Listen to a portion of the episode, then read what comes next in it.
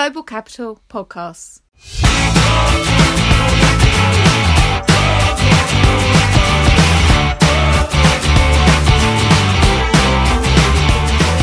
Hello, and welcome to the Global Capital Podcast. I'm Ralph Sinclair, and I'm the editor of Global Capital. And I'm John Hay, the Corporate Finance and Sustainability Editor. And I'm Silas Brown, the Leverage Finance Editor. This podcast will take you each week through some of the biggest and most interesting stories you need to know about for your week ahead. And if you want to read more about what we're discussing today, please go to globalcapital.com. And if you enjoy what you hear today, please subscribe to the podcast. A new episode is out every Friday afternoon, and we publish it to all the major platforms. So if you search for Global Capital, we should miraculously appear. Don't forget to leave a glowing five star review either if you're so inclined, it sustains us. Today, we're talking about the perils of direct lending in Europe. This is a market that has swollen since it was first imported from the US about a decade ago to $138 billion, according to data from Preqin. Silas, can you first of all tell us what direct lending is and what parts of the capital markets it reaches that other asset classes don't? Okay, so direct lending, as you um, pointed out, came into Europe in around 2011, 2012. Uh, if you speak to direct lenders, they'll say it came into it came into the market in response to banks leaving the market due to, I suppose, regulatory reasons, but also I don't. I, I think it just wasn't very profitable uh, franchise for them. Direct lenders focus on um, mid-market corporates, often companies that are backed by private equity um, funds. Um, they offer kind of high margin in relative terms loans uh, to companies, but with pretty borrower friendly documentation, um, very flexible, and certainly, you know, how, how it's kind of described uh, to me by by direct lenders is that they, they see the relationship as, as, as somewhat of a partnership that they'll lend once and then the expectation is that they might lend again um, through the growth, through growth of the company. It all sounds very good, but Ralph said something about peril. um, well, um, it, it's good that we all see peril around the corner. Um, I think that um, that's good for That's our job. uh, look, it, it's had quite a meteoric rise. Um, I mean, really rapid expansion in Europe, um, um, and they've been kind of taking the taking the lunch of, of, of other of other financial markets. One of the things that I find hard to understand in direct lending is, is is just how private it is. I mean, it's an opaque market. Journalists have to be quite skillful to, to, to get inside the market or get anything get anything juicy out of it. I mean, why we're speaking about this is is is, is an article I wrote this week about about um, about covenant protections in the market. Um, I don't know how much you want me to go into it uh, right now, but one of the things that direct lenders lo- love um, kind of bragging about is that they're a covenanted market. Um, that unlike uh, un- unlike other kind of other comparable markets which have had you know great covenant shedding and cov-lite uh, infect the market, they still keep hold of at least a net leverage covenant. Um, but what at least some people in the market think is that actually the leverage covenant isn't really protecting lenders' investments at all in some instances. Um, and I don't know if you want me to go into the specifics of why that is now. Well, let's let's get to that a bit later. I just I'm curious though because as as you mentioned, um, investor protection, so covenants, leverage covenant being um, a limit on the amount of debt a company can have. Um, those protections have been weakening to the point of non-existence for years in the leveraged finance market, for example. Yet that market seems to be going from strength to strength. And so, what does it matter if uh, direct lending is going the same way? Yeah, I mean, one of our fellow journalists um, uh, wrote a piece, Owen Sanderson, about how um, maybe he's through with complaining about covenant um, covenant shedding, and, and actually it's sort of all fine. I mean, I think the the, the key distinction between uh, conventional leverage finance markets and direct lending is that direct lending is an illiquid asset class. You can't simply transfer your exposure or sell your exposure um, you know too easily and so protections are kind of more important in that respect um, you know and they act effectively as an early early early warning sign um, i think in answer to your question just about about about about why should why should why should we care or or or, or um, why is it significant? I think um, one of the things that I, I found in, in, in the reporting I did this week um, was that this interesting gap between um, what a fund manager, namely the person who who doles out the investments for for the fund, and its LPs, namely the investors into the fund, the information gap between those two parties is quite stark. Often, LPs don't necessarily really know what's uh, what the fund manager's investing in. Now they can ask, and I think fund managers, to their credit, are, are probably quite quite open with them. Um, but I mean, in in in one instance, um, one fund manager told me that it's very commonplace just for LPs to hand out questionnaires to uh, uh, a, a, range of fund managers, and as long as they tick the right boxes, so you know they tick the senior secured box, they take the box that all their deals have a leverage covenant, they take the box that they're interested in kind of ESG investment, then um, hey presto, they get the the investment. But in terms of due diligence beyond that, I think for some of the LPs, it's um, it's quite slim. But at some point, these investors have got to make money for their customers, right? They can they can get perhaps raise money on the strength of ticking boxes, but the investors are going to want to see some returns. Are they actually producing the goods? Well, I think have they delivered the goods? Um, well, we'll have to wait and see. I mean, obviously, a, a kind of a sort of prima facie evidence of of them delivering the goods is the amount of money that's piling into the market. I mean, in a you know in a low interest rate environment and um, you know against its competitors, I think direct lending does stack up against other markets in terms of debt markets in terms of returns. Um, I think one of the interesting things to kind of uh, get to grips with in the market is is kind of how direct lenders get returns. Um, so these direct lenders are uh, they're targeting a seven or eight percent um, uh, IRR um, uh, for their funds typically. Um, now margins are coming in in direct lending, and so how do direct lenders kind of keep up with that target? Well, certain fund managers say that w- what they can do is kind of get riskier. So instead of doing first lien senior secured debt, they can go down to second lien, or instead of investing in companies with uh, a three to four times leverage, they can invest in companies with a seven to eight times leverage. Uh, and they can they can push out and push down the credit spectrum to generate the returns they need the returns the returns that they need. Uh, Silas, you talked about how the funds uh, can make riskier investments to keep up their return targets. But if there are leverage covenants or an understanding of a leverage limit between the LPs and the funds, how can the funds get away with that? Well, um, there's differing opinions on, on, on, on how on how they all do this. The most the most skeptical of people in the market will say that um, uh, funds funds often promise to LPs that they have a net leverage covenant, and what that that covenant implies is low leverage, namely they're not investing in companies with high debt loads.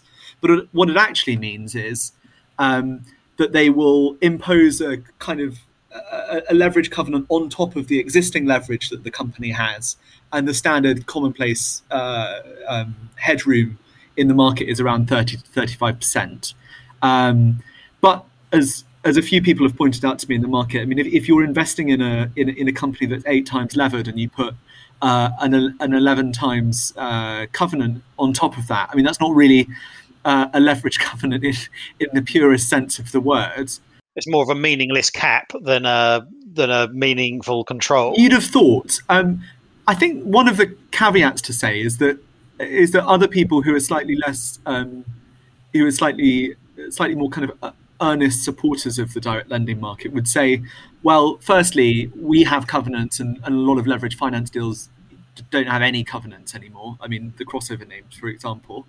Um, also, as one person described it to me, that uh, she said, she said, you know, effectively, it's better to do a, a, good deal with terrible documentation than it is a, uh, you know, a, a, a, bad deal with great documentation. And actually, what you'll find is with, with, the with the with the deals that are kind of eight times levered with with with with poor covenant with poor covenant protection, those are normally for companies that direct lenders feel.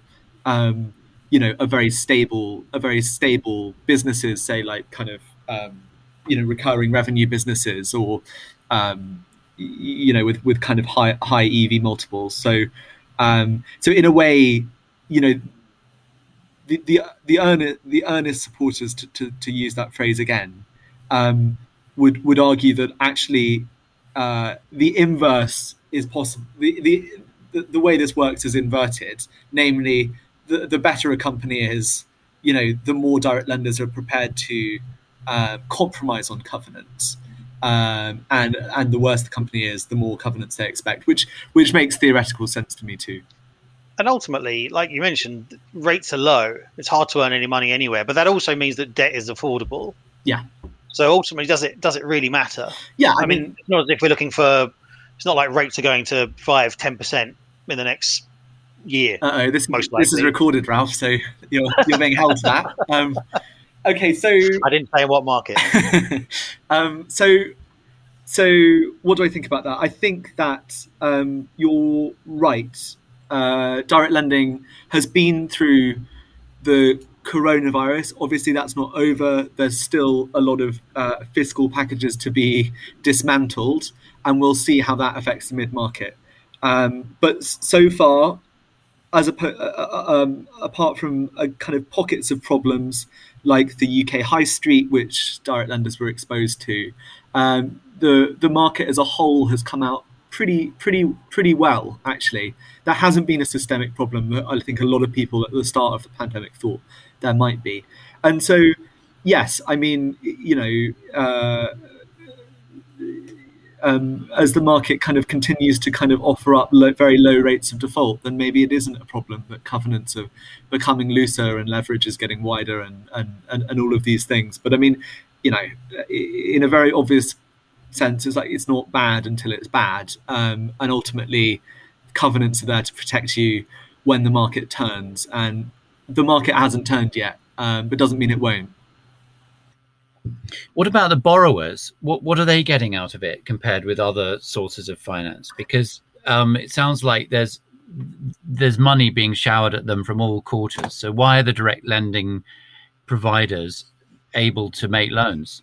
Why are they competitive? Um, I hate to do the the irritating thing that uh, that, that sources do to do, do to me, but you know it depends on the credit. That sort of that sort of answer. I guess you know I, I think broadly. Um, certainly, if you speak to direct lenders, they say there is a very visible retreat from from from from from, from bank lenders, and it's not that banks aren't prepared to lend; it's just that they expect to share the ticket with uh, a number of other banks. Um, so you know they expect sort of a, a, ticket size of like 30 to 50 million, um, and if you want 200 million, that means that you have to really open up to a to a kind of to a quite a large club of, of, of banks. With direct lenders, they're desperate to deploy. I mean, they have a huge amount of dry powder. They're desperate to deploy kind of on a sole or very small club basis. Um, I think they they point to the the instruments flexibility, the fact that you can, you know, through the coronavirus, I think, as an example, the the market be, could be quite nimble with its documentation. It could kind of um, relax relax covenants, um, uh, you know, offer more capital. It's more of a partnership than a kind of bank a, a bank is. Um, I think also you have to take this with a pinch of salt, I guess. But like, you know, that they say that you know, the, even the kind of bureaucracy of, of, of, of, the banking system is quite hard. I mean, if you want to execute a deal, a, a, kind of fresh deal with new banks versus a fresh deal with new lenders, the, the new direct lenders take a much shorter amount of time to get you that capital. Um, I, I, would say though that that that uh, bank lending is typically uh, has tighter pricing than than than the direct lending market. I mean, so it's still a bit of a leap for a mid market corporate to, to to kind of to um, wriggle out of the grip of of, of of of of the banking market. And these are companies that presumably can't go to the bond market. No, they're too small. Off, I mean, often too small. Um, often too small to go to the bond market. Um, as I said, they're often often also um, uh, sponsored by large private equity groups, and and and, and as as I think we spoke about, touched on earlier. I mean, a lot of the direct lending market kind of emerged from private equity or attached to private equity groups as well. So there's there's somewhat of a kind of collaboration between the private equity groups and the direct direct lenders um, at the expense of um, uh, the banks. Have you had any sense uh, from direct lenders or any LPs that they're alive to this problem of leverage covenants? People have been quite candid about it. Um, I think the people who consider it a problem consider it a real problem. Uh, they think that there's basically um, there's basically a, a, a, kind of slug of risk that the market um, isn't kind of aware of or isn't taking seriously, and that this is a this this could be a sort of sy- systemic concern.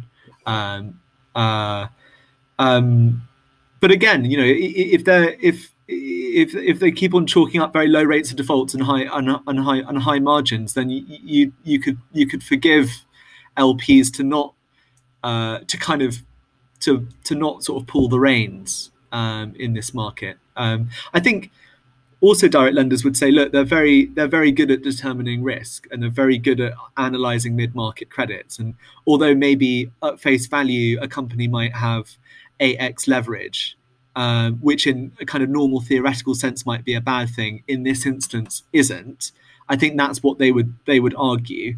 Um, however, a number of people have told me that the limited partners, particularly the smaller kind of retirement funds, pension funds, they just don't ask these questions. Um, so fund managers don't really get. I mean, they might do from the sort of larger sovereign wealth funds and the larger, um, you know, more international or internationally minded um, pension funds um, who have experience investing in different as- asset classes. They might get these sort of questions, but for a lot of the investors, they just perhaps don't have the sophistication to to to to to understand this to understand this potential risk. John categorized the market as something of a sort of junior partner to the leverage finance market. I mean, does that sort of apply here in terms of the investor base too? That there's something of a less sophisticated cousin in that sense. Yeah, it sounds like uh, you know screening criteria by way of a basic questionnaire um, strikes me as the sort of thing that those more used to a, shall we say, devilish level of financial chicanery would not sort of tolerate. Yeah, I think um, perhaps it's uh, perhaps it's an illustration of the infancy of the market that um, people haven't kind of fine tuned their probing questions. Um, I was surprised. I was quite surprised by the level of cynicism I got from um, certain fund managers um, when discussing the LPs um, and discussing cynicism. How? I'm sorry. How cynicism? How? You know, I mean, one one one person described it as dumb money. One person said effectively, you know, as long as you, as long as you say, look, this is this is a kind of nice and secure investment, they'll they'll believe you. I don't, I, you know, in a way, it's a it's a kind of flippant you know, I, am not sure how seriously he he really means that, but um, I think he, you know, I think what it illustrates is is is certainly a perception in some quarters in the market that that um, that there's that there's quite sort of soft money knocking about the market that is sort of prepared to invest in any fund that says it, you know, that, that says it's a, that, that says it's a strong fund. Um, you dismissed the idea of interest rates going up but isn't that the thing that could actually puncture this? Because you know we're talking about a market, and it goes for leverage finance too, which is just piling on debt and and seeing no real downside. And people are even dismissing the idea that you should be worried about leverage multiples going up. But it, it just can't go on like that forever. You know, there's always a there's always a crash or a something to puncture it. So, you know, up, do you think people are beginning to worry about interest rates rising, given that they are going up in the US now, which often leads Europe?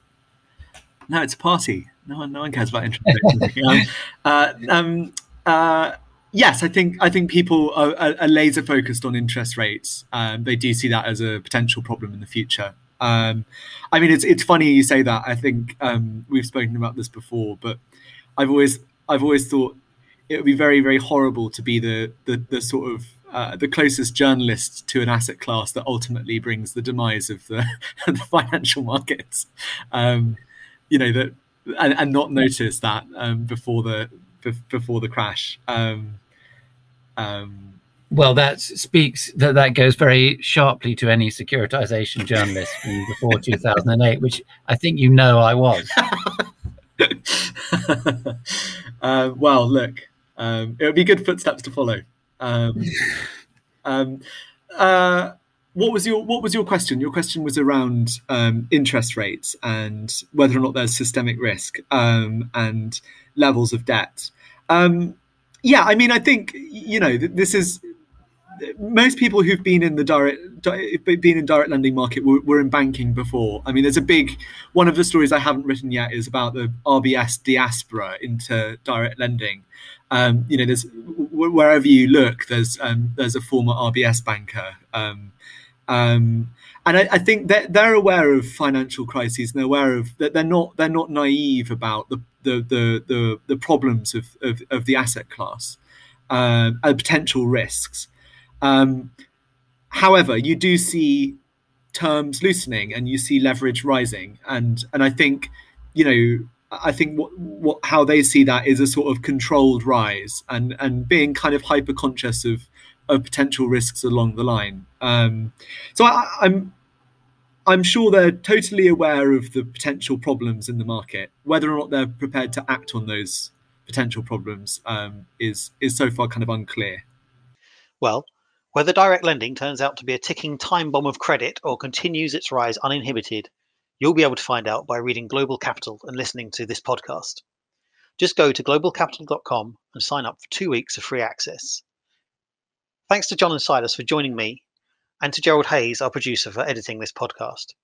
We'll be back next week with more stories from the capital markets. Goodbye.